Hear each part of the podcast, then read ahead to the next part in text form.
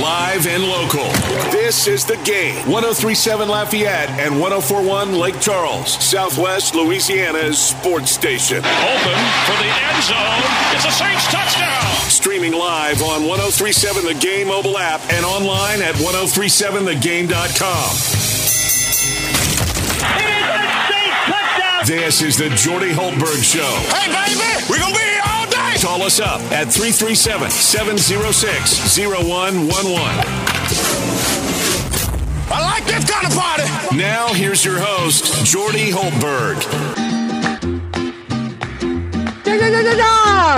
Happy Cinco de Mayo to you and yours. May the 5th the year 2022. Great to be with you. We were off yesterday because of Astros baseball, but we are back and better than ever this Thursday, Cinco de Mayo. My main man, James Mesh, back in the Master Control Suite producing, which is on the campus of Delta Media, which houses KLWB, which is 1037 FM in Lafayette. We're also on 1041 in Lake Charles. Busy, busy day for you and yours. LSU basketball gets another.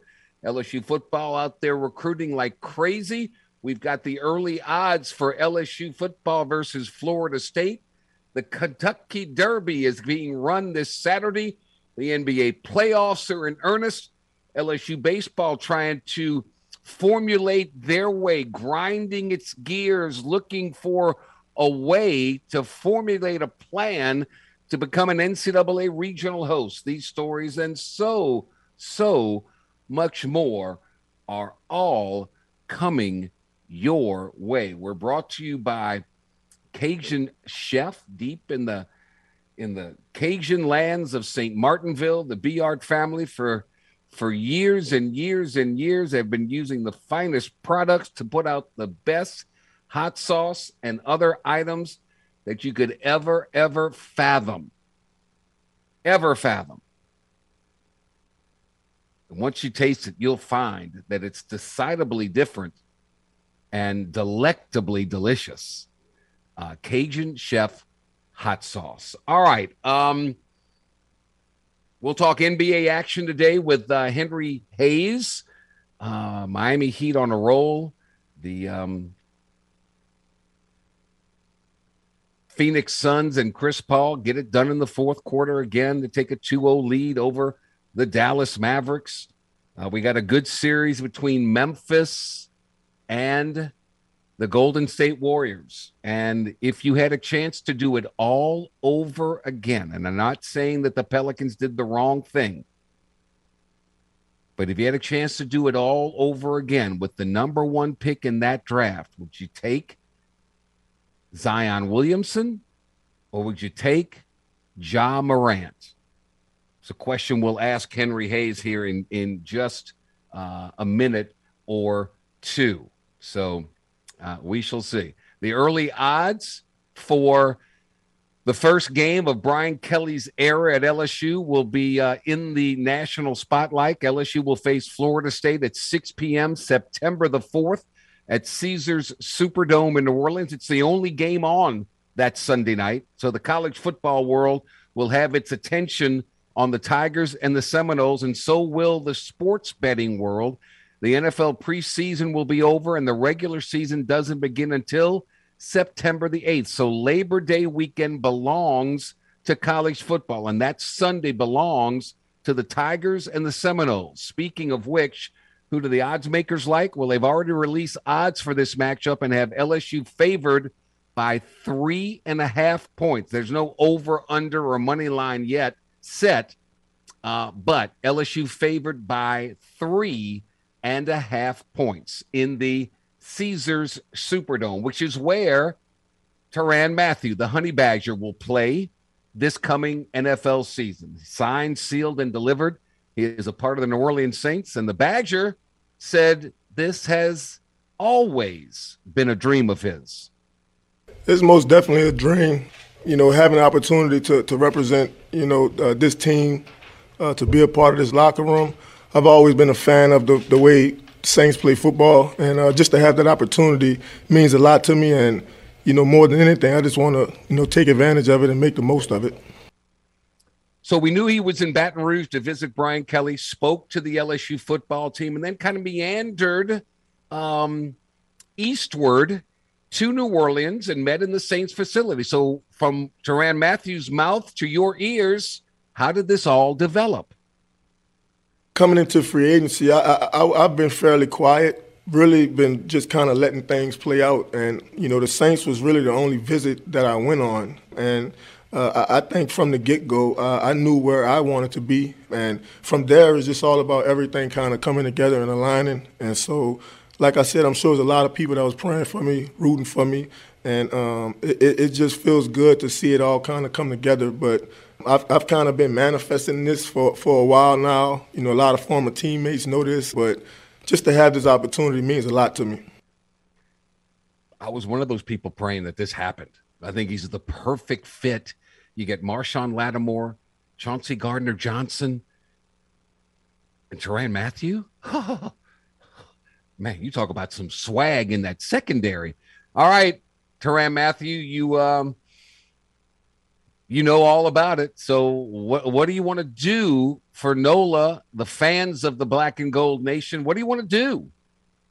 Obviously, man, that, that's a tall task and you know, being a former champion, I understand how hard it is to win and, and to get to that point. So, um, you know, if, if, we were able to get to that point, that'll mean a lot to me. I'm sure it'll mean a lot to the community. And but I definitely want to bring a championship and to, to back to New Orleans. Oh, that's what I'm talking about. Yes, indeed. Um, LSU men's basketball coach Matt McMahon has um, apparently added another transfer to his roster from Murray State, KJ Williams, the defending Ohio Valley Conference Player of the Year. Williams told On3.com that he is rejoining his former coach. And I say reportedly because until uh, ink goes to paper, it's reportedly. So, but it's a done deal. Um, he's rejoining his former coach. He averaged 18 points, eight and a half rebounds for the Racers this past season, 6'10, 245 pounds. Quote in his interview with On Three I chose LSU because I have a great relationship with the coaches, and it's a bigger stage where I know I could play. Me being in the position I'm in, I know I can play in the SEC against top players in the country. He's from Cleveland, Mississippi. He's entering its final year of eligibility. He was an all Ohio Valley Conference first teamer in both the 2019 2020 seasons and the 2020 21 seasons. So, another big for um, Coach Matt McMahon. He had 41% of his attempts from behind the three point line. So a big who can bring it outside. Williams is now the third former Murray State racer to follow McMahon to LSU. Once he signs, McMahon will have 11 scholarship players on his roster. Meanwhile, Adam Miller, who transferred to LSU from Illinois, but he never got in on the court because of an ACL injury.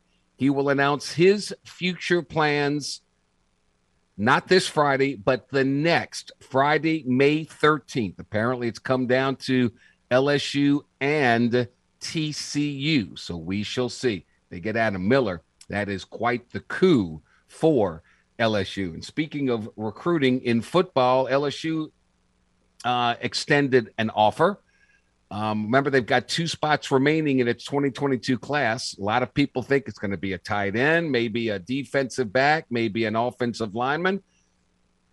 But apparently, LSU's going out for quote best player available option, regardless of position. LSU has extended an offer to Florida A&M outside linebacker Isaiah Land the FCS Defen- National Defensive Player of the Year. He had 25 and a half tackles for loss, 19 sacks. He's 6'4, 215. He has one year of eligibility remaining. Apparently, it's come down to LSU, Texas, Auburn, and Georgia. So stay tuned for that. Um, we shall see. Um, LSU's TAF coaches caravan made its way through Lafayette last night. They'll be in Covington and Metairie in the next two weeks. The speakers were Sian Hudson of soccer, Brian Kelly of football, Matt McMahon for basketball, athletic director Scott Woodward, who came out and said that um, upgrading the basketball facilities, uh, facilities is a top priority.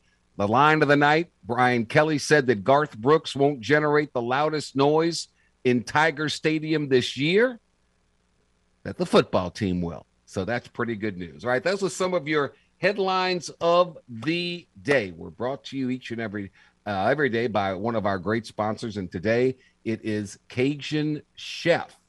Cajun Chef. We're going to talk NBA action with Henry Hayes, but first, the NBA playoff action is nonstop at DraftKings Sportsbook, an official sports betting partner of the NBA. This week, new customers can bet just $5 on any team to win and get $150 in free bets if they do. Looking to turn a small bet into a big payday during the NBA playoffs? With DraftKings same game parlays, you can do just that. Create your own parlay by combining multiple bets like which team will win, total threes made, total rebounds, and more. And boom, you have a shot at an even bigger payout. And right now, all customers can place a same game parlay with three or more legs and get a free bet back up to $25 if one leg doesn't hit. Download the DraftKings Sportsbook app now. Use promo code 1037game. Bet $5 on any NBA team to win their game and get $150 in free bets if they do. That's promo code 1037game only at DraftKings Sportsbook. Must be 21 or older, physically present in LA. Availability varies by parish. Eligibility restrictions apply. Minimum $5 minimum deposit. See DraftKings.com slash sportsbook for full terms and conditions. Licensee partner Golden Nugget Lake Charles. Gambling problem? Call 1 877 770 STOP. That's 1 877 770 7867. We'll be right back. NBA Talk. Henry Hayes here on the Jordy Hultberg Show on the game. 1037 Lafayette, 1041 Lake Charles. We are Southwest Louisiana sports station. Happy, happy Cinco de Mayo, or as some of my friends call it, Cinco de Drinko. I don't know what they're talking about, but we'll be right back. They say shooters shoot. He's a man who shoots from the hip and a man who's hip when he shoots. And no one shoots more from the hip when it comes to sports talk than the blonde bomber. Back to more of the Jordy Hultberg Show on the game. 1037 Lafayette and 1041 Lake Charles, Southwest Louisiana's sports station. And we welcome you back. Um, Henry Hayes, we efforted to get, but something else popped up and he can't do it. So we will press onward as we as we always do. And I look at the uh, the NBA, and we've got two uh, game threes on today um, with um, with I'm sorry with Miami and Philadelphia. Uh, Miami with a two game to zip lead over the. Oh, that's not today. I'm sorry. Ah, I'm doing Cinco. Uh, okay. Anyway, there's no games today. No games on the NBA front today. It will resume on Friday. My apologies. With Miami and Philadelphia um, shifting to uh, Philly and then Phoenix and Dallas um, with the series shifting to Dallas. Both Miami and Phoenix with two games to zip leads. In in the news in the NBA, Ben Simmons, the former Tiger, now with the Brooklyn Nets, um, will have back surgery. He is uh, in LA to have that. He will require three to four months of rehabilitation. But according to reports from the Nets, he's expected to be fully recovered to return to the court well ahead of preseason training camp in September. I don't know what he did um, to get a to hurt his back because I never heard anything about a back problem when he was in Philadelphia. Um, he had a micro discectomy procedure today to address pain located in a herniated disc in his lower back. So, um, whether you like Ben Simmons or not, um, whatever your thoughts of are, are of him, um, I, I, I, hope he recovers, and I hope he is uh, he, he's okay. I, hope he's okay. Um, the Memphis Grizzlies will be without Dillon Brooks. He is suspended for game three of their series with the Golden State Warriors after a flagrant foul on Gary Payton the second. That was blatant. It was obvious, and that was retaliation, and it was uh, dumb on Dillon Brooks's part. But he was out early, early, early. Uh, you got to love Draymond Green of the Warriors in a very chippy series. The NBA fined Green $25,000 for flipping off the Memphis Grizzly fans in, in game number two. Um, the Warriors lost that game two, 106 to 101. Green held up uh, his two middle fingers as he walked back to the locker room to get stitches for a right eye laceration in response to fans booing him. So um, there you go. You know, uh, uh, you look and it's never a perfect science when it comes to drafts. Just, you know, ask football, ask any professional sport um, how this all works. And it's it's an inexact science. Um, you just can't tell. Like in 2017, Markelle Fultz was the first player drafted by the Philadelphia 76ers from the University of Washington. A couple of picks later, the Boston Celtics at number three picked Jayson Tatum of Duke. Obviously, Jayson Tatum should have been the first pick overall. Go down to number 13 overall. And the Denver Nuggets selected Donovan Mitchell out of Louisville and traded him to Utah. One pick later, Bam Adebayo from Kentucky to the Miami Heat, the 14th pick overall. I would think that those guys would be, if you had to redo the draft over again, they would be at the very, very top of the draft. In 2016, Ben Simmons was the number one overall pick. Um, coming in at number two from Duke to the Lakers, now to the Pelicans, was Brandon Ingram. At number three, Jaylen Brown with the Boston Celtics. It's an inexact science. You just you just don't know what you're going to get later on down the line. So we'll find out. Dejounte Murray with the San Antonio Spurs was the 29th pick in the first round. He's become he's become a star. He has become a star. So you just don't know. Um, and the Pelicans will be in a great position to add a player of significant value wherever they pick. It'll be, I think, at worst number 10. But then how the ping pong ping pong balls go, you just you just never know. You never know. Um, and when you miss, boy, sometimes you miss really, really badly. Um, let's take the 2013 draft. Anthony Bennett was the first pick from Nevada, Las Vegas, going to the Cleveland Cavaliers. If you go a little bit further, all the way down to number 15, number 15, the Milwaukee Bucks selected Giannis Antetokounmpo at number 15. Many consider him the best player in basketball. So you can get value of course, he was kind of hidden over there in Greece. Nobody really, really knew. Um, but who knows? In 2012, the Hornets of New Orleans had the first pick in the draft, and they took Anthony Davis. Later on in that draft, and this is interesting because people have varying degrees of, of thoughts on this. The sixth overall pick, Damian Lillard from Weber State to the Portland Trailblazers. I would th- I would say from the body of work, if you could do it all over again, Damian Lillard would be the first pick in the draft. Then maybe Anthony Davis. Damian Lillard's had a great career. No, he hasn't won a title, but he took Portland to the to the conference championships. Um, you know, you just you just don't know. So it's an inexact science, um, and you do the best you can.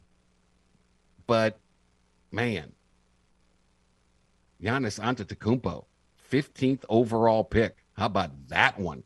So I guess the question is again, if you could do it all over again, and look, I look, I know that if if the Pelicans hadn't drafted Zion Williamson in 2019 with the number one overall pick, that would have been rioting in the streets.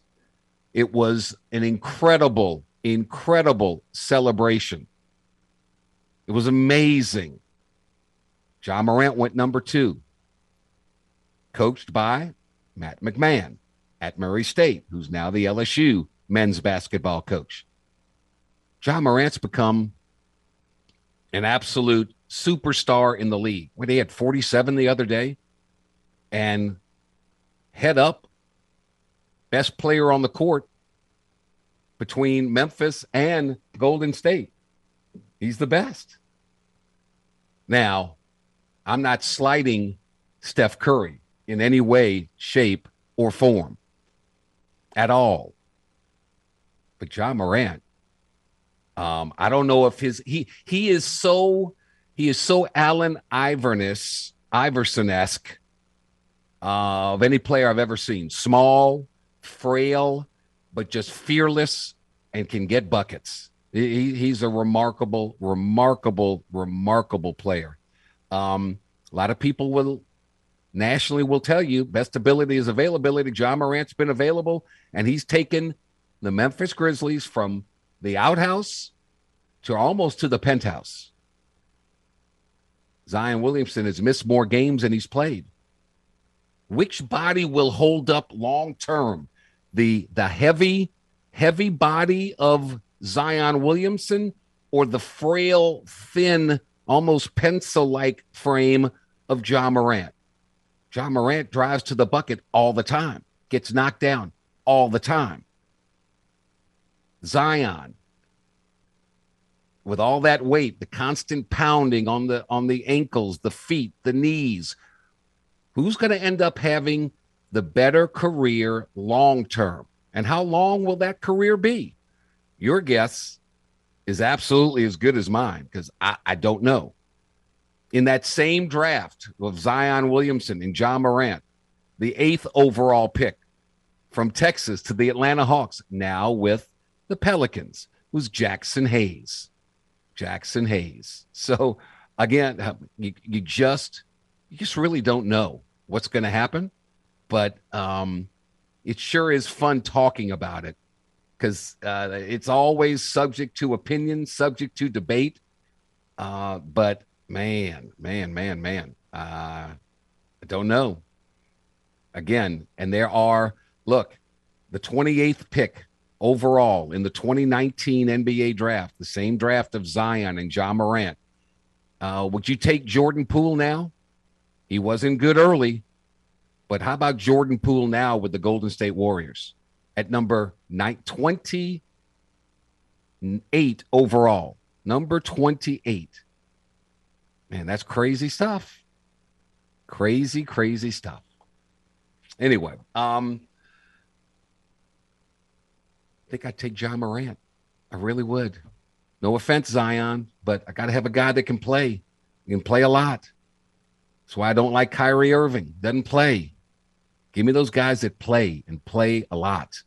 All right. The game 1037 Lafayette and 1041 Lake Charles wants to take you out to the ball game with our latest Astros weekend getaway. The Houston Astros take on the Texas Rangers on May 21st, and you can be there. Register in the game clubhouse at 1037thegame.com or 1041thegame.com to score four tickets, a ballpark tour, and hotel accommodations that Saturday night. Astros weekend getaways are powered by Butcher AC, Le Meridien, Houston Downtown, and the game. Southwest Louisiana's sports station. After this timeout, we will talk uh, NFL football with the Schwab, Frank Schwab from Yahoo Sports. That's next here on the Jordy Hultberg Show on the game 1037 Lafayette, 1041 Lake Charles with Southwest Louisiana Sports Station. Jordy Hultberg is known far and wide as the blonde bomber for the perfectly feathered golden mane he rocked back in the day at LSU.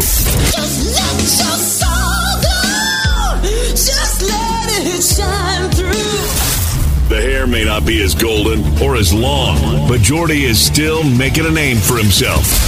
Back to more of the Jordy Hultberg Show on the game. 1037 Lafayette and 1041 Lake Charles, Southwest Louisiana's sports station.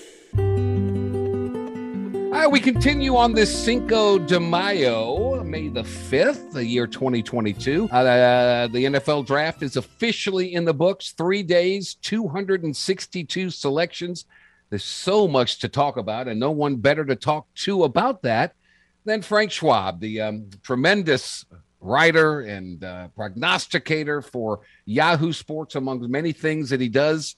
Um, and he's joining us now. Frank, uh, thank you for the time, my man. How are you? Good, good. What's going on?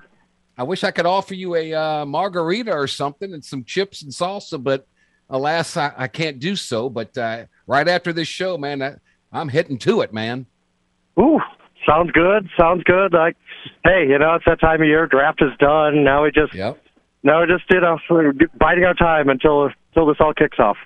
Biding our time. Um, Saints Vikings in London, and we got a game in Germany. You like those? you, do you? Does that do anything for you? These games abroad? Nothing. I, I don't like them. I don't like. I don't. I just don't like it. I, I think it's. I, I the, the main thing I have a problem with, and this is just being a nerd, and I guess it changes with the 17 game schedule, but especially back in the 16 game schedule, you're taking a road, a home game away from one team, and you're basically giving another, to, to, making sure another team doesn't have to play eight road games. And it's unfair if you are the Denver Broncos, let's say, and one of your home games is in London, and you're competing with the Kansas City Chiefs for a division title, and they're playing eight home games, you're playing seven. How's that fair? So I- I've always had a problem with it that way. Look, I get it, expanding the game and all that kind of stuff, and I, I know that there's value to it and whatnot, and I'll probably make it too big a deal about teams giving up home games, but I, I'm a big believer in the, the schedule should be fair and it should be fair for everybody, especially when you're only playing 16 of these. There are 17 now, and any inequity is is is basically a pretty big deal. They're uh, nine thirty in the East, eight thirty. So football fans, um, like the Saints, will face the Minnesota Vikings October second. It'll be eight thirty a.m. Um, and we got a game in Germany, Tampa Bay and Seattle in in Munich um, on Yeah, that- November the 13th. That game, uh, Jordy, that game might be like 42 to three, right? We're not sending Germany our best game. Let's put it that way. That's right. That's right. Golly, sakes alive. All right, uh, let's get to the draft. Um, who did you think had the who, who had who had really good drafts in your opinion? I think the Ravens, the Ravens, and, and you know that that's a yearly thing. The Ravens just are so good at this. They really are. Like it didn't matter when Ozzie Newsome stepped down, DeCosta stepped in, did did a great job. It just seemed like every one of their picks was like, how did that guy end up sliding into the Ravens? Like every pick, it was just uncanny, and they do that a lot. I thought they really improved their team, uh, really set themselves up well for the future. I, I love the Kyle Hamilton pick. I think he's. I thought he should have been a top ten pick, I, and I'll continue to maintain that. I. I don't know why we we sit here and act like safeties are devalued because in the modern NFL, safety should be increasing in value. Like uh, guys who can cover and play in the box and do everything you need. I I think those guys are huge. And uh, Kyle Hamilton is going to be a really, really good player for the Ravens. I thought the Jets had a great draft, and that's crazy to say, and they'll screw it up somehow. But uh, a reasonable argument can be made that they got the best cornerback, receiver, and running back in the draft, uh, and they also got a great pass rusher out of uh, Florida State who slipped Yeah. in the first round. So I thought Yeah. they had a really good draft, and uh, and not in a traditional way, but I thought the Eagles had a great draft because they said, you know, oh yeah, you're trying to you're trying to get rid of AJ Brown for basically like uh, pennies on the dollar. Sure, we'll do that, and I'm uh, exaggerating a little bit. It's not like they gave up nothing, but Right. when you look at what you're getting with AJ Brown, uh, you know the Titans draft Treylon Burks. Well, they're praying that Treylon Burks is as good as AJ Brown, whereas the Eagles are getting a guy who's 24 years old and already one of the 10, 12 best receivers in the game. So I really thought the Eagles had a great day too. You mentioned safeties. What did you think of uh, Tyrann Mathieu, the Honey Badger? Um, Oh, yeah. full circle, coming back to the Saints. Great, uh, great story and a great player. I mean, Yeah. I remember, as you do. I mean, as everybody there knows, you know, obviously remembers better than even me. But I, I was covering college, and you know, when uh, Tyrann Mathieu was basically uh, everything was going wrong for him at LSU, and he, it, it just was like, wow, it, for as great as this guy is, he's kind of he, might be, you know, just uh, Damaged goods. dwindling dwindling away his career because he keeps making these mistakes and all that kind of stuff. Uh, not even big things. Uh, it wasn't like you know getting arrested for domestic violence or anything like that. It was just kind of dumb young mistakes. And I'm so happy that Tyrann Mathieu ends up being a great player, maybe a Hall of Famer. Uh, he could be in that conversation. And now it comes full circle. I think he adds a lot of a lot of leadership to that locker room, uh, and just on the field, I think he still played at a really, really high level. I, I think it's a great fit for the Saints. Who, man, you look at that defense, and uh, we're talking about who's the best defense in the NFL. The Saints, it might be the Saints. Like they, they have the pieces where they should at least be a top five defense this year. And you think about, you know, how do you win games when, you know, you know, your offense is it might not be great this year, but it, it might be the defense is really, really, really good, and then the offense does enough. Who's a player out there that you think has absolutely no question, no doubt, is superstar, um, superstar in in his moxie down the road uh, as a draft pick? Now, is there one that really stands out to you? No, none, and and that's what I was, you know, with this draft. Uh, yeah, there was some blowback, I guess, from me saying it, but I basically came out and said this is a bad draft. It's and, and, and not that there's not going to be good players to come out of here, and I think if anybody's going to end up being a Hall of Famer out of this draft, it might be one of the two tackles of all people. The you know the Evan Neal who went to the Giants, uh, Ike Ekwonu. Uh, another really good tackle. These guys are really good prospects, but if we're talking about two offensive tackles as the stars of this draft, yeah. that kind of tells you something. I just, I, I think it's a draft that's going to have a lot of solid contributors. Uh, probably, you know, obviously a few Pro Bowlers, even all pros. But I don't know that there's anybody who I'm like, yes, that guy's going to be an absolute star. I just think it was one of those years where it just wasn't a great draft, and that's okay. Like it, ebbs and flows, and this is more like that 2013 draft where Eric Fisher went number one, and only one quarterback went in the first round. Uh, it just I don't see a lot of pop in this draft where I'm like I'm really really excited for player X, Y, or Z. Frank Schwab, Yahoo Sports. Do you see a rookie quarterback starting by let's say midseason this year? Uh, maybe. I mean I think the obvious answer is Pickett, but because he's a first rounder, he's the only first rounder, and okay. generally those guys do play. Although he's he was expected to be kind of a sit and learn guy. I think the one guy who does stand out to me is uh, sorry about that. the one guy who does stand out to me is Matt Corral of all people because okay. he lands with the Panthers. The. Panthers, I mean, Sam Darnold is not the answer. Everybody knows that. Even the Panthers know that. So if the Panthers start one and five, why wouldn't they change? What, what are you what are you waiting for? Like, let's see what the kids got almost. Yeah. So I can see Matt Corral starting, uh, almost not in a great situation, and obviously I think Pickett is the other guy just because of the draft capital. Okay. Um. Yeah. Matt Corral, you make an interesting point. Number ninety-four overall pick. Uh, Matt Rhule is one of those coaches. If he doesn't win, he's going to lose his job. Yeah. So if he yep. starts off one and three, not one and five, one right. and three, you're right. You're right. May be ready to pull the plug and say, why not? I'm going to lose my job if I don't. I got to do something. Yeah, what do you got to lose at that point? And yeah, and that's a team that could start one and three easily, zero oh and three, whatever. Like it's, it's. I don't think that's a great Panthers team. So yeah, if if you're off and you have that impatient owner, so yeah, again, if you're off zero and three, one and three, zero and four, whatever it is, you're looking saying, what am I going to do? I'm just going to keep starting Sam Darnold and get fired? Like I might as well try something. And man, Matt Corral is one of those guys who well, I didn't love him, and I obviously the NFL didn't either. But I mean, there were some things you saw from him in college where like, this guy could, you know, he's got some juice. He could be a good player. I, and I think that the Panthers would be kind of dumb not to try him. Like, why not get a get a good look at the kid, and then you know, going into next year's draft, which does have a lot of good quarterbacks, you know, hey, we need to draft a quarterback, or hey, maybe we're going to give Matt Corral another year. You're right. Um, were you surprised with the Green Bay Packers and their draft? A little bit. I mean, you know, they get Christian Watson in the second round, a very, okay. you know, big size speed guy out of North Dakota State. It was a great program, by the way. Uh, yeah. So, you know, I mean, I wrote after the first night that what are the Packers doing not drafting a receiver? But while saying like, hey, there's a lot of second round guys. Maybe they find a star there. But I, I keep coming back to this. Like, why aren't they the Rams? Why aren't they like, oh, AJ Brown is on the block. What do you need? Here's two first round picks. Like, I, I just don't. What are they doing? Like, and I get cap, and I, I don't know though. I, if I'm the Packers, I'm much more aggressive than they've been, and maybe it works out the, you know Watson coming in from an F, uh, you know, an FCS school just lights it up right away. But that's a hard transition. It's hard to depend on a second round, you know, receiver being that guy. So I, I don't know. I, I wish the Packers if it would have been a little more aggressive moving up, just because I, it, it's going to be weird to, if you know this whole dance happens and Aaron Rodgers doesn't get back to a Super Bowl, basically because the Packers didn't do enough around him. Yeah. Uh, Frank Schwab, Yahoo Sports. Seattle didn't draft a quarterback. Uh, what what's their next step?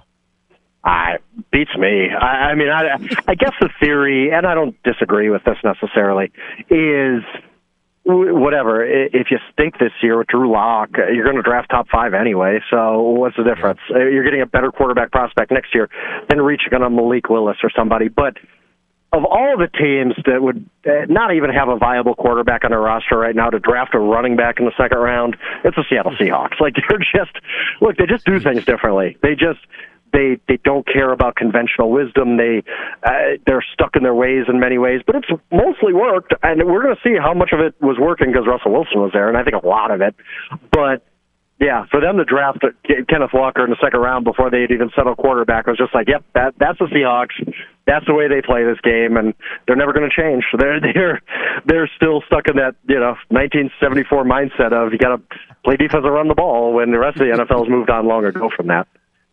Uh, when you look at the draft, let, us take the NFC East. Um, based upon what you've seen from free agency and what you saw in the draft, uh, are the Eagles the pick uh, to win that division? I still think it's the Cowboys. I, I don't want to go crazy on it, but the Cowboys were really, really good last year. We forget that playoffs. That's what happens. You you go one and done in the playoffs, and nobody's going to remember how good you were. But the, the Cowboys were really really good last year, and I don't think they're going to be worse. I yeah, they they lost some guys depth wise because of cap stuff. I don't think they had a great draft or anything like that. And the Eagles got better. There's no doubt about that. I think Eagles can compete. I, I think they're. I think the Eagles are going to make the playoffs. I, I think that you know, I, I you know, people ask me about betting stuff after the draft, and the one bet that I made was Eagles make the playoffs at even money because who in the NFC is getting those wild card spots if it's not the Eagles? Like, I mean, they already were in the wild card last year, and they're certainly better, I think. So I still think Dallas is the team there. But yes, the Eagles are the Eagles have really closed the gap, and then Washington Giants are just a couple of years off at least. I got you, Frank Schwab, Yahoo Sports, NFC South. You mentioned the Saints and their defense. Have they narrowed the gap in your mind between themselves and the Tampa Bay Bucks, or have they and or have they widened the gap between themselves and the Falcons and the Panthers? How do you see the NFC South? Yeah, and I think the latter is more accurate in my mind. Of they're clearly a step ahead of the Panthers and the Falcons. I, don't. I mean, have they closed the gap with the Bucks? Maybe a little bit, but the gap is still pretty wide. I mean, the Bucks might be the best team in football. I, I mean, with, with everything they got coming back, I, and so I don't know that the Saints. A lot would have to go right for the Saints to win that division. Not that it can't happen. We we've seen stuff like that happen before, but I, I couldn't, in my right mind, pick the Saints to win that division. The the Bucks are loaded again. Brady's back. There's no reason to believe he won't be the same guy he's always been. So, uh, yeah, the Bucks are still the class that division for sure. But yeah, I, I do think there's a there's a second tier now, and it's the Saints by themselves. Is there a team you think that has done something that makes you say, okay, whoa, I'm going to have to readjust? Um, my thought process on this team. I know it's hard with rookies, but when you add free agents, is there a team that stands out to you now? I think it's the Jets. I and not that the Jets are going to go gangbusters and be an 11 win team, but mm-hmm. maybe. I mean, they had a. I thought they had a really good draft last year. Didn't always show up because they're rookies. A lot of rookies playing, a first year head coach too. And then I thought they had a really good draft this year. And if you have two good drafts in a row, if that quarterback could come along, all of a sudden it's like, well, you could take a pretty big leap in a hurry. We've seen that happen before.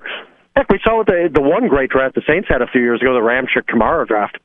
So yeah. I think that I think the Jets are the one team where I don't know that they're going to be great this year.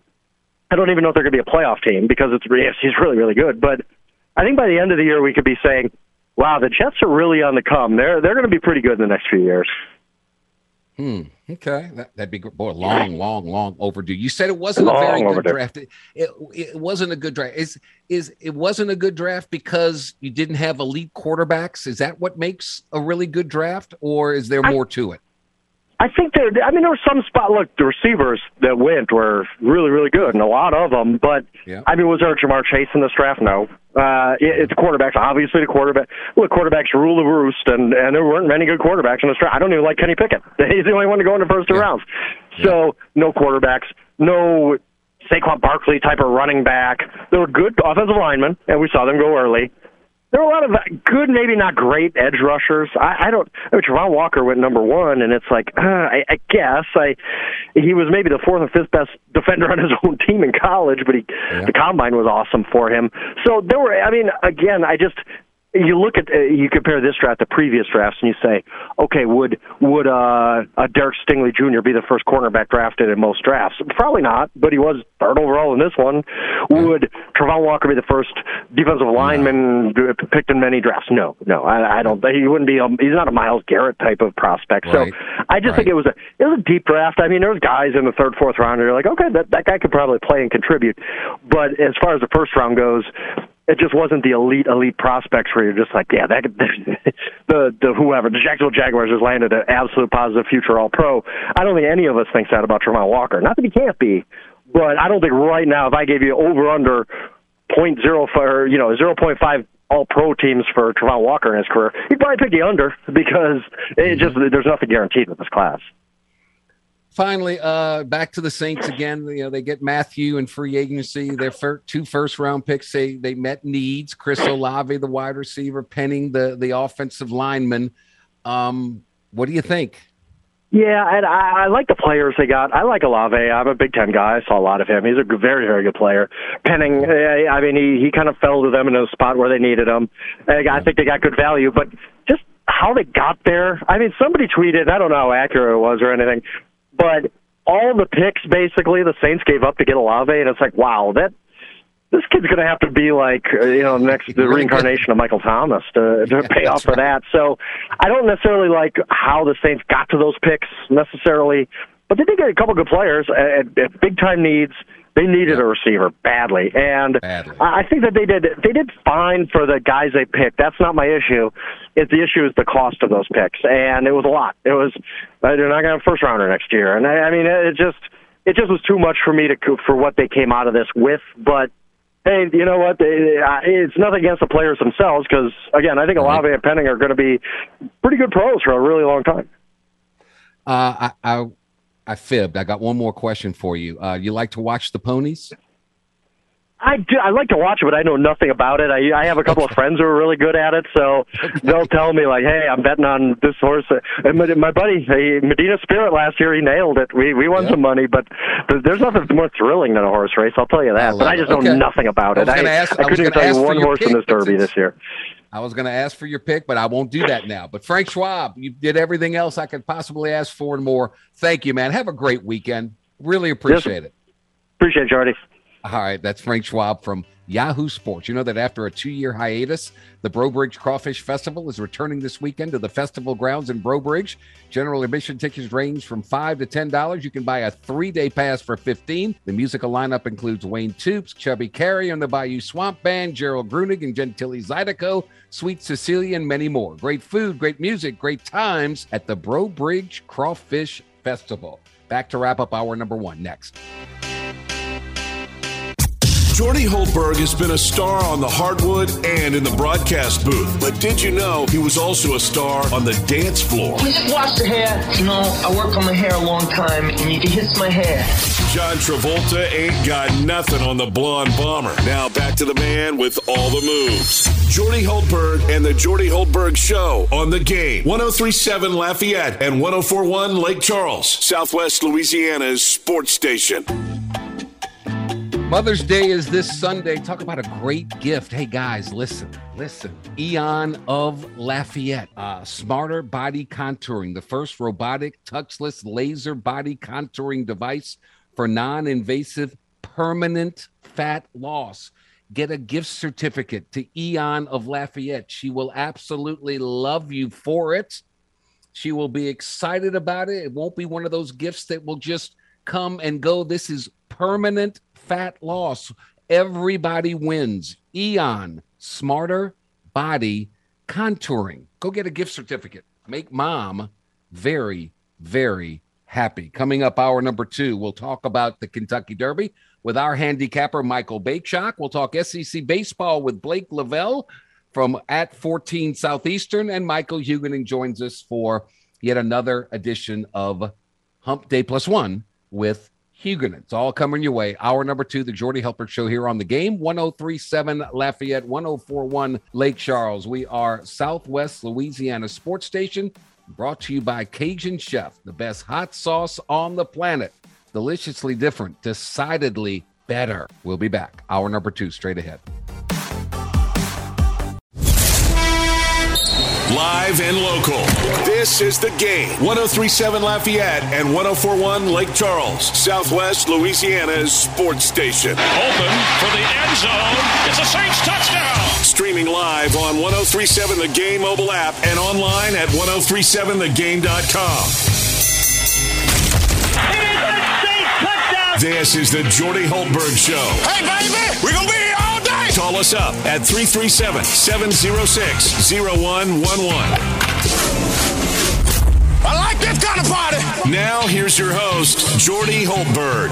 It's hour number two of two, and away we go. Brought to you by Cajun Chef. Decidedly different, delectably delicious. The best hot sauce on the planet for nearly 90 years. The Beard family in St. Martinville using the finest peppers, the finest spices, getting you the finest hot sauce. It's good for everything. Do like I do. Bring it with you wherever you go because everything tastes better with a little Cajun Chef hot sauce on it. LSU baseball heading to Alabama uh, today as they get ready for a Friday, Saturday, Sunday showdown with the Crimson Tide in Tuscaloosa. Um, and on Saturday, we've got the uh, the running of the the roses and the Kentucky Derby. This is going to be the 148th edition of the Kentucky Derby, and we've got uh, 20, absolutely like 22 horses in the field. Only 20 can run, so that means um, Rich Strike and Rattle and Roll, who are eligible entrants They'll only start if there are some sufficient scratches from the main body of the field. Um, how ultra competitive is this race going to be? Well, um, we shall see because Michael Bakeshak, the handicapper of the stars, and uh, has done this for a long, long time. I know that Zandon is the early three to one favorite. Epicenter, who won the Louisiana Derby, is at second at seven and two, and Messier comes in at eight to one. I guarantee you won't pick any of those because he always gets more bang for his buck. Michael, thank you so much for the time, man. It's Derby week, and I can't wait to hear what you have to say about it, buddy. How are you?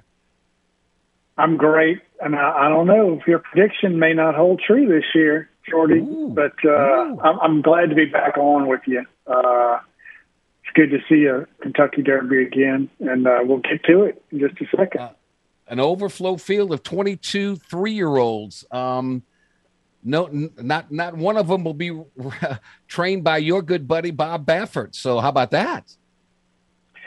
That's the big thing. The first time in, I guess, you know, 25 years, probably. So, Wow. yeah, t- at least 25 years since he has not had a horse uh, in the Kentucky Derby. And he may have had a horse in every one of those derbies um, in, in each one of those 25 years, but he does not have a horse that he is listed as the trainer of, but he has prepared uh, Okay. two of these for uh, in their most of their careers before turning them over to another trainer, Tim Yakteen, uh, to prepare him for this race. But it, it, it is quite a, you know, it, it, it's like not having, you know, Michael Jordan in the NBA Finals after, That's you know, right. whatever he That's did, right. six or seven years or something like that.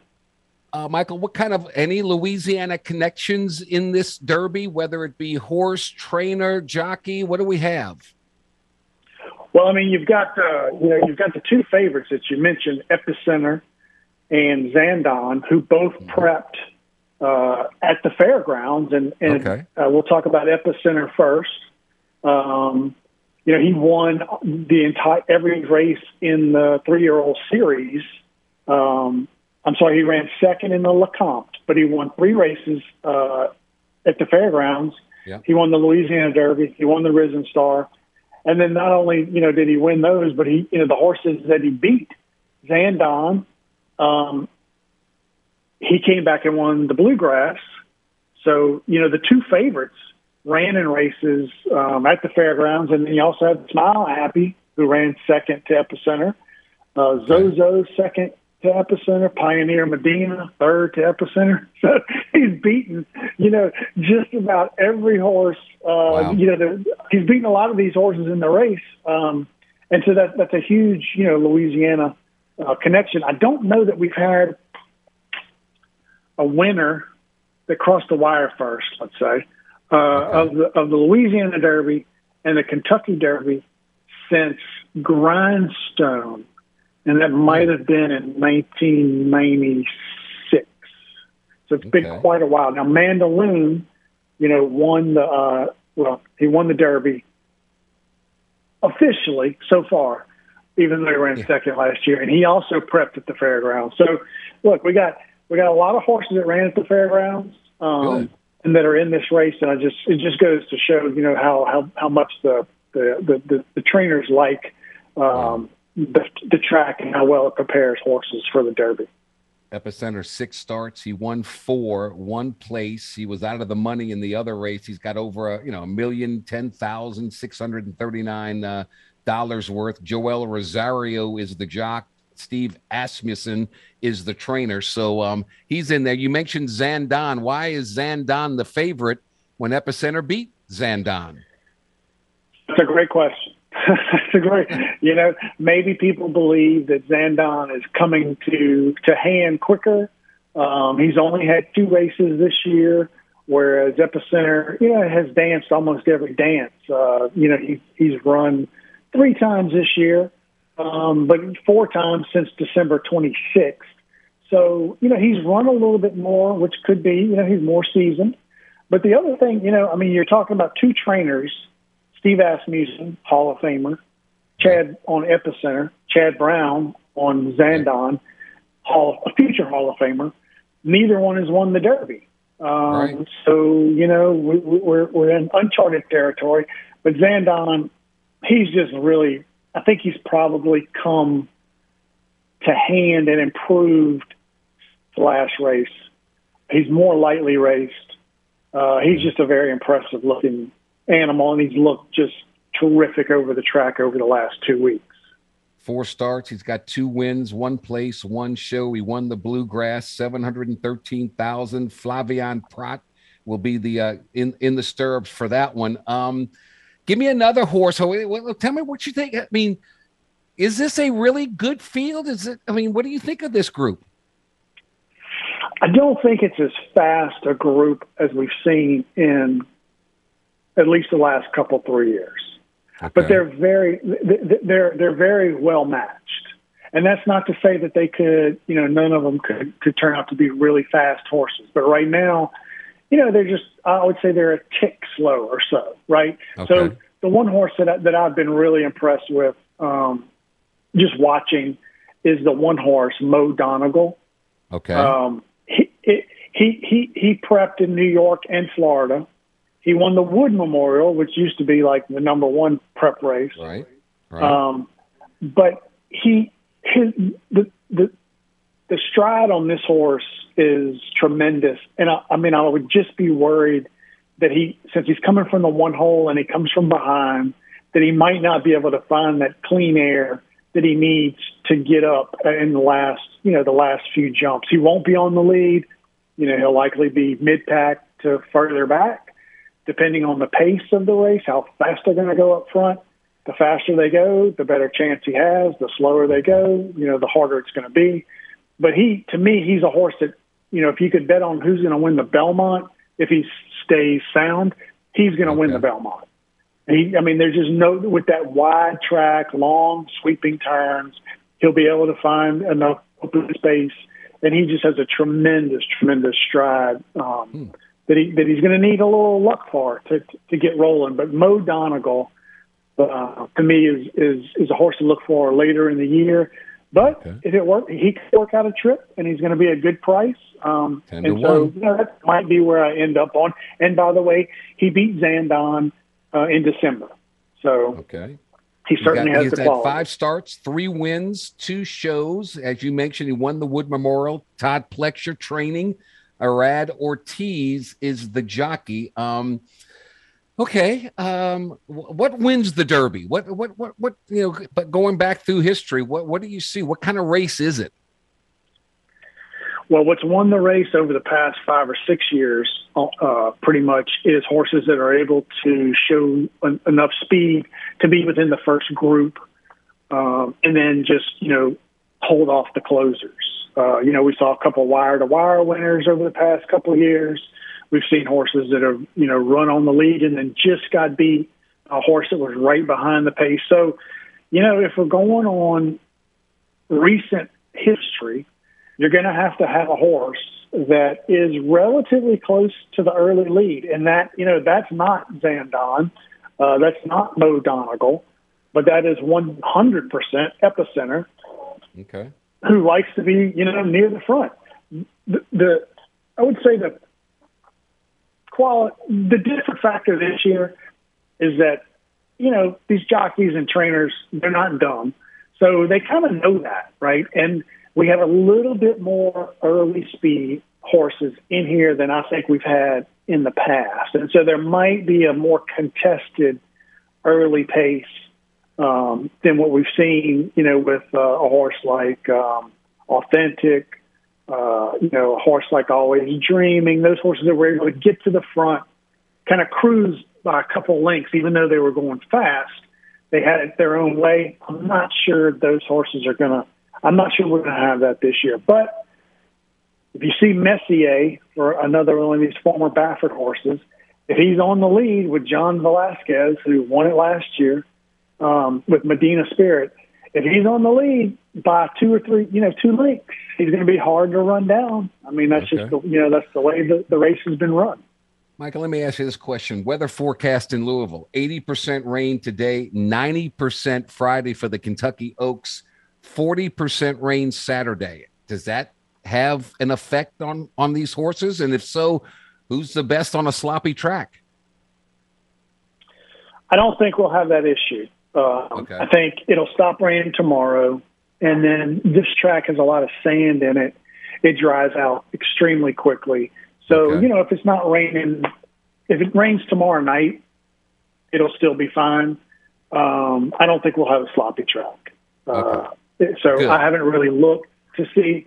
Um, there are a couple horses that have run on, you know, wet tracks that, that you know you would always favor, um, but I haven't really looked, and I hope we don't have. I hope we have a fast track, and I'm. Yeah. I think we're going to have a fast track. You've you've been to the Derby, you've been to all the Triple Crown races, you've been to all the best horse tracks in in the country. What's your favorite part about the Derby? What makes it so special?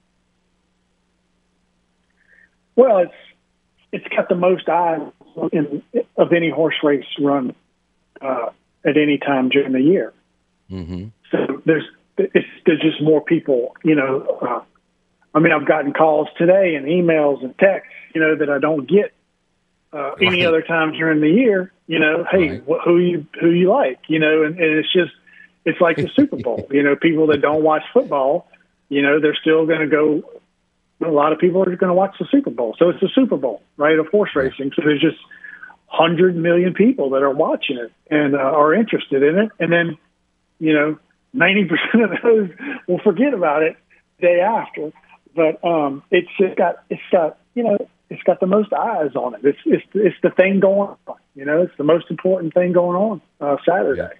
So what you're telling me is if the Preakness were on the first Saturday of May, that would surpass the Kentucky Derby if the Derby was the second leg of the Triple Crown.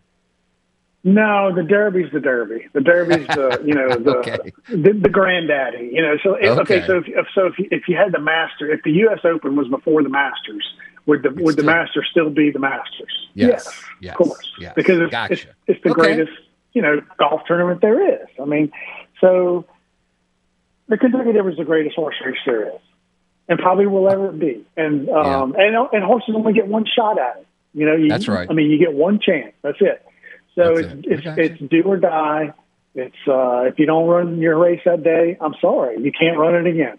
It's just right, there's so much on the line. Pe- there's so much money um, bet, and there's so much money, you know, in the commercial market for breeding, yeah. um, and it makes or breaks careers. You know, true. Yeah, all right, people want they don't want to hear all that. They want to hear and look, people can do what they want. This is with a caveat, do at your own risk.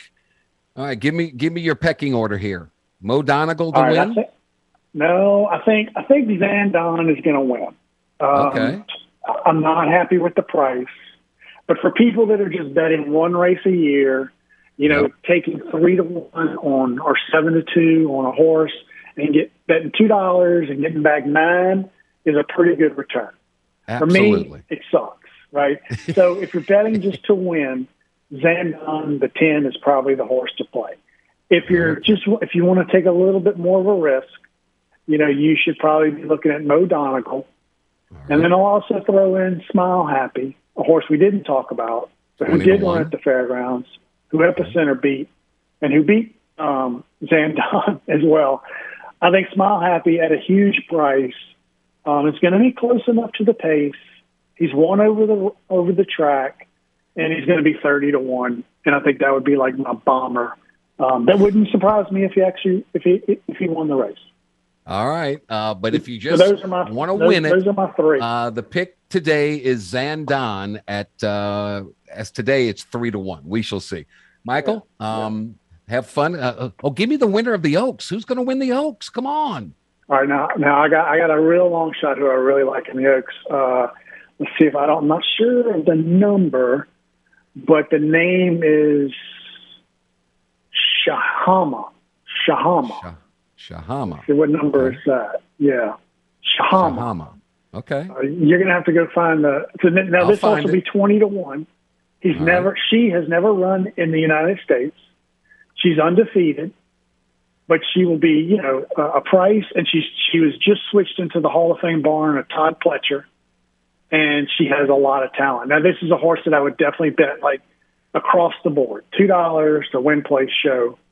Um, but I think we'll get a good run out of Shahama in the Oaks tomorrow.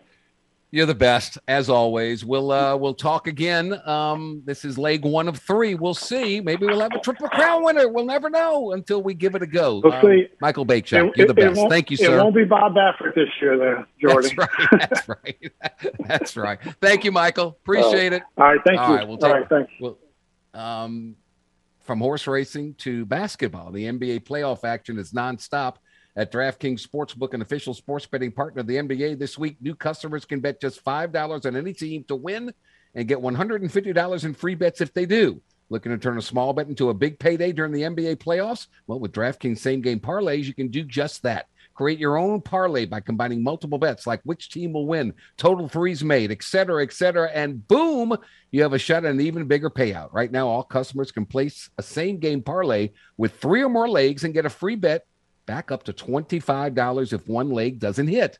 Download the DraftKings Sportsbook app now. Use promo code 1037game. Bet $5 on any NBA team to win their game and get $150 in free bets if they do. That's promo code 1037game only at DraftKings Sportsbook. Must be 21 or older, physically present in Louisiana. Availability varies by parish. Eligibility restrictions apply. Minimum $5 minimum deposit. See DraftKings.com slash sportsbook for full terms and conditions. Licensee partner Golden Nugget Lake Charles. Gambling problem call 1-877-770-STOP. Tennessee's here. Everybody else is there. Um, but the SEC tournament right around the corner, playing for NCAA seeds right around the corner. We'll talk all about it with Blake Lavelle next here on the Jordy Hultberg Show after this timeout. Time to open up the vault for the games this day in sports history. May 5th, 1925. Detroit center fielder Ty Cobb goes a perfect six for six with four runs scored, five runs batted in, and 16 total bases in the Tigers' 14 8 victory over the St. Louis Browns at Sportsman's Park in St. Louis. That was this day in sports history. We now return to the game. 1037 Lafayette and 1041 Lake Charles, Southwest Louisiana's sports station. All right, we are back uh, 23 minutes after the hour. Uh, Blake Lavelle, kind enough to join us at 14 Southeastern, covers everything in the Southeastern Conference: football, basketball, and baseball. Blake, um, how you doing, man? How have you been? Yeah, doing well, Jordy. Good to talk to you as always. Before we get to, I want to talk a little baseball with you, but I, I, I've got to ask you a little bit about basketball. The job that Matt McMahon has done to this point in time with getting some transfers, getting a five star recruit, a couple of four stars, with all the uncertainty. it's kind of miraculous in my mind. What are, what are your thoughts on it? Yeah, I mean, I think when you know, like you said, it's it's almost by necessity at this point, um, because when you you know lose your your entire roster, you kind of have to figure out the best way you can accumulate talent in year one. As we know, that process is a lot different now than it you know it used to be, and that that makes right. it easier, I think, on coaches to be able to to do that. And so I think when you look at someone like Matt McMahon and and Dennis Gates at Missouri, and um, you know, obviously what Lamont Paris is going to have to do with South Carolina, they had a lot of guys transfer. You kind of have to go out and figure out the best way to build your roster. And I don't think there's any doubt that probably aside from Florida getting back some of their best players because they had a coaching change with Todd Golden uh, Arkansas, I think, probably had the best offseason of anyone, but I think LSU's right there in that group with, with Florida mm-hmm. And Arkansas in terms of having the best offseason because, like you said, I mean, Matt McMahon has brought in some really good players. Um, you know, I, I said initially when he got hired, I said, look, here's what's going to happen. He's going to get a couple of those guys from Murray State. Um, you know, right. winds up getting, I think, what, three of their top four players off that team now coming to LSU, and, and I think that's a big win for him. And um, certainly, KJ Williams, uh, I think, is certainly the, the biggest one of that group, just based on right. what he was able to do and how important he was, you know, to that team. So there's no doubt I'd put LSU, like I said, right there, probably in the top three in the SEC in terms of best off seasons at this point. And uh, yeah, it's been a, a pretty remarkable job he's done there. And we'll find out, uh, Blake Lavelle, a week from tomorrow. Adam Miller, who transferred to LSU yep. from Illinois, had the ACL injury. He's going to make his decision on his future, and it seems like it's LSU and TCU. Boy, if Adam Miller stays at LSU, now now we're cooking with some grease, I think. Yeah, and that's why you know it, it's always we we have fun with this right after the season's over. We we try to look ahead to next season, but as we know, with the way things are now, it's just impossible because it takes you know a month or two. Uh, we really probably won't know most people's rosters until at least mid-May at this point um, just based on all the transfers, if that. You know, early June is probably a better estimate. But mm-hmm. I think if you look at LSU, you know, they would have been probably to me one of those top three or four biggest unknowns after the NCAA tournament was over because you just didn't know what the roster is going to look like. Um, obviously, you still don't know exactly what the fallout is going to be from the situation that came before Matt McMahon got there. But I mean, at this point, I think you're going to look at this and, and say, boy, even if they, you know, let's say they don't get Miller, if they do, that's an even bigger win. And like I said, I'd probably put them right up there with Arkansas in terms of having the best off season at that point. But um, either way, I mean, they have. You now feel like you've got a pretty good idea of what they're going to be next season, and yeah. I think as things stand right now, you know, I couldn't have, I probably wouldn't have said I think they're going to be an NCAA tournament team three weeks ago. But right now, I think that it's probably going to be hard to, to ignore the fact that they probably will be. So, wow, that's amazing, amazing. All right, Blake Lavelle, uh, I've I've seen some great LSU baseball teams, but I, you know, and I, I may be wrong here, but I never remember them having a team this late in the season that was 19 and 2 in conference play and 41 and 4 overall. Tennessee, I mean, my gosh, how good are they? Yeah, I mean it is uh, pretty remarkable. I I don't remember a, a team that's looked like this uh, in terms of not just winning, but probably how they're winning. I mean that's you know that's just the the most impressive part. I mean we've seen the type of runs they've scored, and I don't remember what the number was. We looked this up the other day um, on the the run differential that they have compared to the other teams. I'm going to see if I can find it now. Yes, yeah, so they have a a plus 302 run differential, uh, which is nearly twice of Arkansas. You know, and that's what you think. Of. I mean, Arkansas is you know probably the second best team in the league, but Tennessee, you know, at plus 302, which is you know nearly twice of Arkansas's plus 163 in terms of run differential. So I, I don't even know how you you fathom that. Um, it is just something that again, the the way they hit the ball has been unlike anything we've seen in a good while. And you know, I think that's the thing too is you have to remember with Tennessee they wouldn't just be here at 41 and 4 if it was just hitting the ball. I mean, their pitching is remarkable too. I mean, it is something where I think coming into the year, you had high expectations for their pitching, you had higher expectations probably for their hitting, knowing what they could be capable of, not to this level. But their pitching has has been a big part of this as well, and I don't think that mm-hmm. should get mm-hmm. overlooked. And and really, you know, Jordy, at this point, when you look at it, they played the toughest part of their schedule. Um, you know, they yep. start against Kentucky tonight. Uh, they'll win that series. They got Georgia after that. That's in Knoxville. They'll win that one. Um, and then Matt Mississippi State, who, as we know, is not the Mississippi State of last year. So right. at this point, um, quite frankly, I said probably three weeks ago that I thought Tennessee would probably lose at most um, two more games. I think it was after the Alabama series. I said that they lost one to Auburn. I think it's still probably right on that number. I, I don't think they lose maybe more than one more game here the rest of the way. And, and you do the math and understand how remarkable a regular season record that would be. Got to be one of the greatest regular seasons ever. Um, of course, you get paid for what happens in the postseason. After that, you know, Arkansas is 14 and seven. Then you got Georgia, Auburn, LSU, Texas A&M, all at 12 and nine. Um, I think LSU's played the toughest part of their schedule as well. They got two out of their remaining three series on the road, but um, certainly winnable series. What what do you think LSU's chances are of hosting a regional? Yeah, like you said, their their schedule is interesting the rest of the way because I think you know this is Alabama's just been so up and down. I think I think LSU should win the series this weekend, and even though it's in Tuscaloosa, I just think Alabama's kind of they've hit a wall after that Tennessee series. Um, you know, they won that first game there, but they just have not been as consistent after that, and so I think LSU is probably in good shape to win that one. And then you know, Ole Miss has been an interesting team because they've obviously been one of the biggest disappointments this year.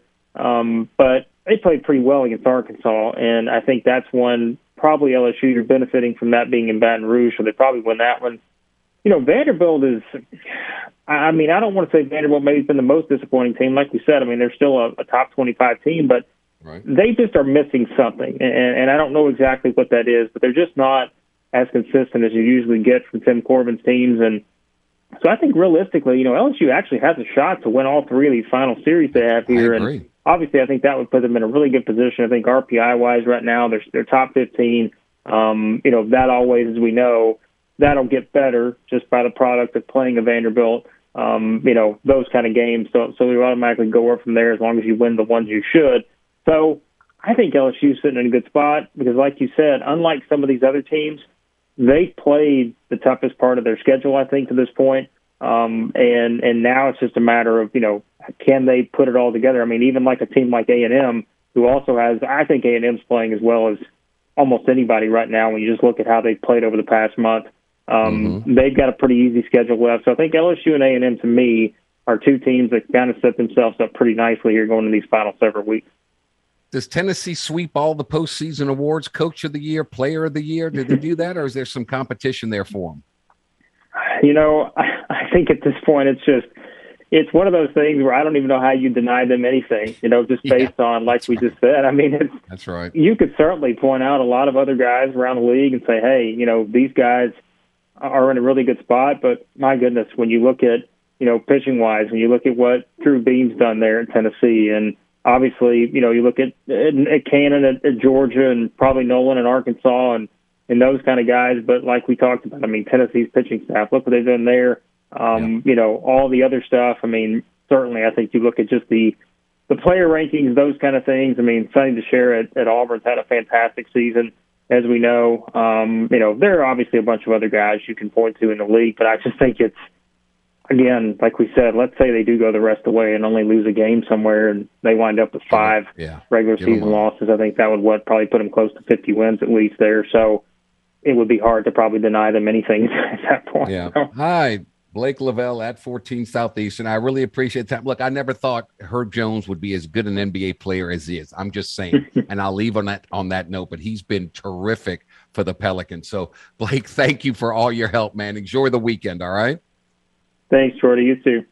You're the best. Today is the day you join the game clubhouse. Not only is it free to join, but you'll get the chance to enter to win tremendous free gifts like a $150 gift certificate to Mr. Lester's Steakhouse. You can only score that $150 gift certificate to Mr. Lester's Steakhouse by becoming a member of the Game Clubhouse at 1037thegame.com or 1041thegame.com. So go sign up today. Michael Huguenin, all things college sports, next. Uh-oh. Do you know what day it is? Huh? Anybody? It's time for Jordy to break down the biggest storylines in college athletics with Mike Huguenin of On3.com. Mike, Mike, Mike, Mike, Mike. What day is it, Mike? Here is Hump Day with Huguenin. On the game, 1037 Lafayette and 1041 Lake Charles, Southwest Louisiana's sports station. Michael, good afternoon and happy uh, Cinco de Mayo to you, my friend. I uh, appreciate that. Looking forward to uh, the weekend. Kentucky Derby yes. is always a cool event, and it's obviously Mother's Day for those of us who have moms. So, right. uh, and we're starting to get into the uh, the dog days of the college season. Um, you know, for most of the spring practices are over, and now, unless you like college baseball, there's not a, or college softball there's not right. a lot of not a heck of a lot going on. Well, the SEC once again, Georgia leading the way with what, like 15 draft picks. But what amazed me is LSU was the second, uh, had the second most players with 10.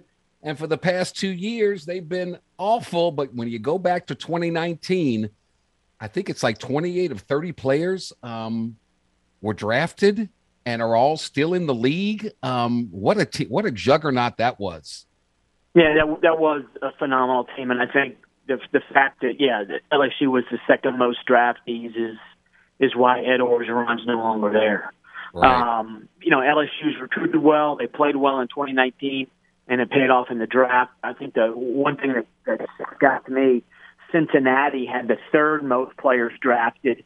Um, that was a really good team last year. Yeah. Uh, a coaching staff that did a phenomenal job of developing talent and we, we did a breakdown of the, the recruiting classes that made up the bulk of last year's team was 2017, 2018, and 2019 recruiting classes. Mm-hmm. Um, Cincinnati was not in the top 50 in any of those seasons. So, unlike LSU, which did not develop its players well the past two seasons, Cincinnati did. Um, and you know, recruiting rankings are important in talent on campus, but in terms of winning games – once they're on campus, that, that leads back to player development. No question. All right. The, the, the, name, and I know you know this, but Jordan Addison, uh, the reigning Biletnikoff Award winner. Why is there such a big to do about him entering the portal, leaving Pitt? I, he's leaving Pitt because his quarterback is gone to the NFL, but why why is this such a big deal? How how has this resonated in a way few, if any, other transfer situations have, and why? Yeah, I think plus not only did his quarterback leave, the offensive coordinator left. Mark Whipple left for Nebraska. They brought in Cignetti, and, and Cignetti's not going to throw the ball like Whipple did. So um, even though Pitt brought in Kedon Slovis, I think Addison looked at what happened during spring and realized I can do better elsewhere uh, not only do better in terms of on the field, but off the field as well. Um, you know, I know Pat Narduzzi is upset that, and he evidently called Lincoln Riley and said, You're tampering. And Riley mm-hmm. said, I'm not tampering. And no, no coach tampers. It's the boosters and the yeah. surrounding people who, who potentially tamper. So um, it, it's like coaches have a lot of leeway um, because they, yeah, they don't have to call on anybody directly. It, it's you know, uh, did did Caleb Williams call Addison? Perhaps. Did Perhaps. boosters call Addison? Perhaps. Um, mm-hmm. But you know, the, co- the so, idea that a coaching staff's going to reach out to a player, I think, directly is ludicrous. But Addison is a extremely talented wide receiver a proven talent. He was the Biletnikoff winner as the nation's best receiver last year. I don't think he was, but he certainly had a monster year. Um, and I think that's the the idea of a player like him entering the portal bothers a lot of folks. But that's the you know the NCAA put up no guardrails for NIL, and the idea that a guy like Jordan Addison would leave Pitt should not surprise anybody, frankly. Right. So, in other words, not only did his quarterback leave, his coordinator left, but Pitt can't possibly come up with the same NIL package that LA and USC can. So this is kind of where we are now. It's it's a big free agent market. Buyer beware. Uh, he who has the deepest pockets wins, and that's what college football is now. And uh, to an extent, I think it's what college football always has been. True. I think the difference is before you had boosters under the table giving players money to go to certain schools. Now it's sort of above board, plus the transfer portal aspect of it. You know, in, in years past, five years ago, Jordan Addison would have had to sit out, and he may not have been willing to do that. He doesn't have to sit out anymore. Um, he can get bigger NIL packages elsewhere. Um, we know USC is certainly not the only school that's interested in Jordan Addison, uh, but it is sort of the, the the dawning of the new era in college athletics. Um, you know, Oscar Tshiebwe's back at Kentucky because he gets is going to get really nice NIL deals. Yeah. Um, yeah. And know, and, and I guess the one thing about Addison and Tshiebwe, at least those are proven college players. Correct. I think what irritates a lot of folks now, including a lot of coaches, is you have high school kids who have their hand out. They've always had their hand out to an extent, but now it's yeah, I, I love your school. I love your the, the, the offensive scheme you play. I love my visit, but you know what am I going to get if I sign there? Because school Y is offering me this. If you want me to come to your campus, you need to match that. So Crazy. um, it's become more blatant. Um, Yeah. It's above board now, and I think that you know again, I think you have people saying this this kind of stuff has always happened, and it has. The difference now is it, it's known when, when a you know that quarter when the quarterback who I don't want to put that in it's not when a player attends a school, um, everybody's going to know. Well, that's the kid who signed an eight million dollar NIL deal. So um, that's the difference. Before it was like, you know, the rumors are this kid got money. Now it's like, oh, yeah, this is this is the kid who got the eight million dollar deal. It's going to be known, and that's going to be interesting to see how that works in locker rooms. Michael Huguenin on 3.com. What scares me is when politics get involved, and Greg Sankey of the SEC and George Kliavkoff of the Pac 12 met with U.S. senators in Washington, D.C. today to ask for legislative help surrounding name, image, and likeness policies. So, once again, didn't go to the NCAA, went to Washington, D.C., to the senators. Yeah, and it seems to me more and more, it's like that oh, um, Ohio State athletic director let football belong to the college football playoff, not the NCAA. Yeah, we've had a, a, a Q&A the past two days with Tom McMillan. He's the former Maryland basketball Right. star. Heck, you may have played against him. Um, became a congressman, and now basically he runs Lead One, which is the association of the 131 FBS schools. So basically, he's the lobbyist for. He's, he's much more than that, but let's just use that term, even though it has some negative connotation. His point is, I represent these 131 schools. There are extremely wide variance of opinion in my group. Um, heck, you got teams in, in certain leagues that aren't necessarily on the same page. His point to us was, you got Maryland. Sorry, you got yeah, you got Maryland in the Big Ten, along with Michigan and Ohio State. Michigan and Ohio State know that, hey, the reason we have a big TV deal, it's us.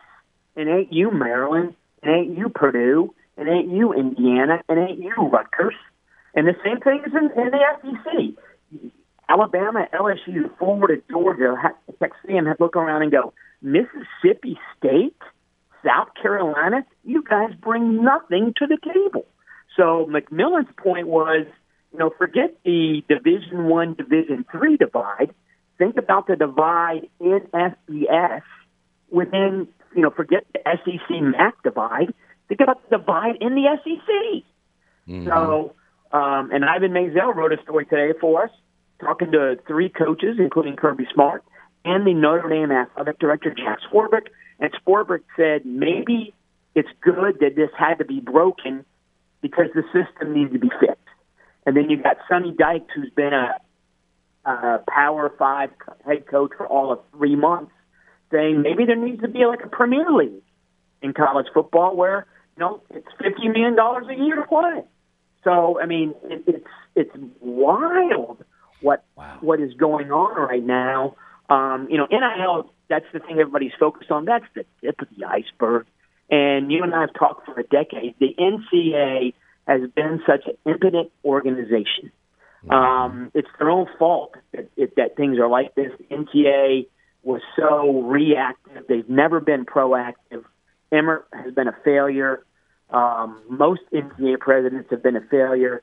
And the idea that you have to go to Congress to save you, that's laughable, Frank. I mean, you, you look, Mark Emmert's going to step down, or you know, at a certain point in time, or earlier. But who, who, re- who wants that, who wants that job? job? Right.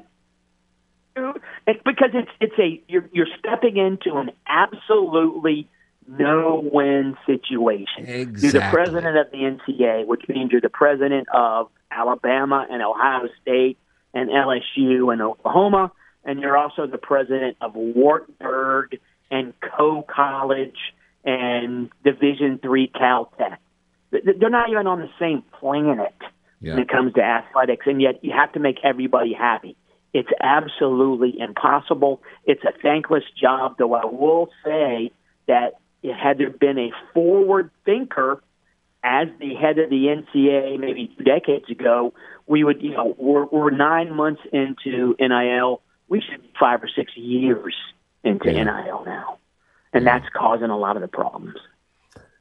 Michael Huguenin at on3.com. Uh, the Big 12 is having meetings in Scottsdale, Arizona this week. Texas coach Steve Sarkisian's there. He's talking the SEC, but they're still in the Big 12. and They have to be there until 2025 unless the schools negotiate an earlier exit to the SEC. It is foolish to think that anything will happen this year, correct? But maybe in 2023 is Yeah. a possibility. What do you think? Yeah, I think so. Um, you, as you know, I live in Orlando. UCF is in Orlando. It's moving to the Big 12.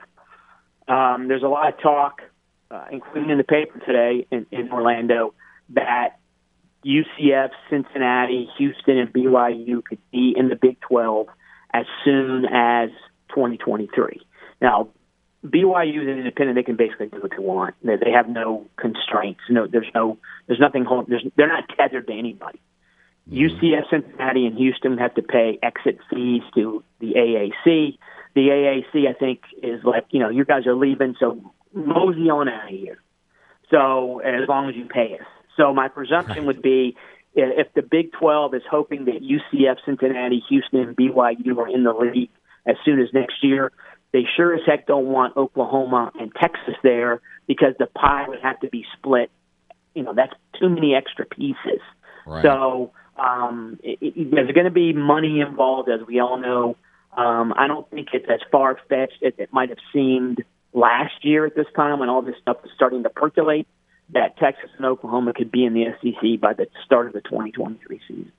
what's best for the SEC? Um, two divisions, uh, pods. Um, Pods. Pods is the best. Okay. because you and I have talked about this in the past. The idea that you know if you're an if you're an LSU fan, okay, you you're playing Florida every year. That gets old. Uh, Yes. Maybe you want to play Georgia.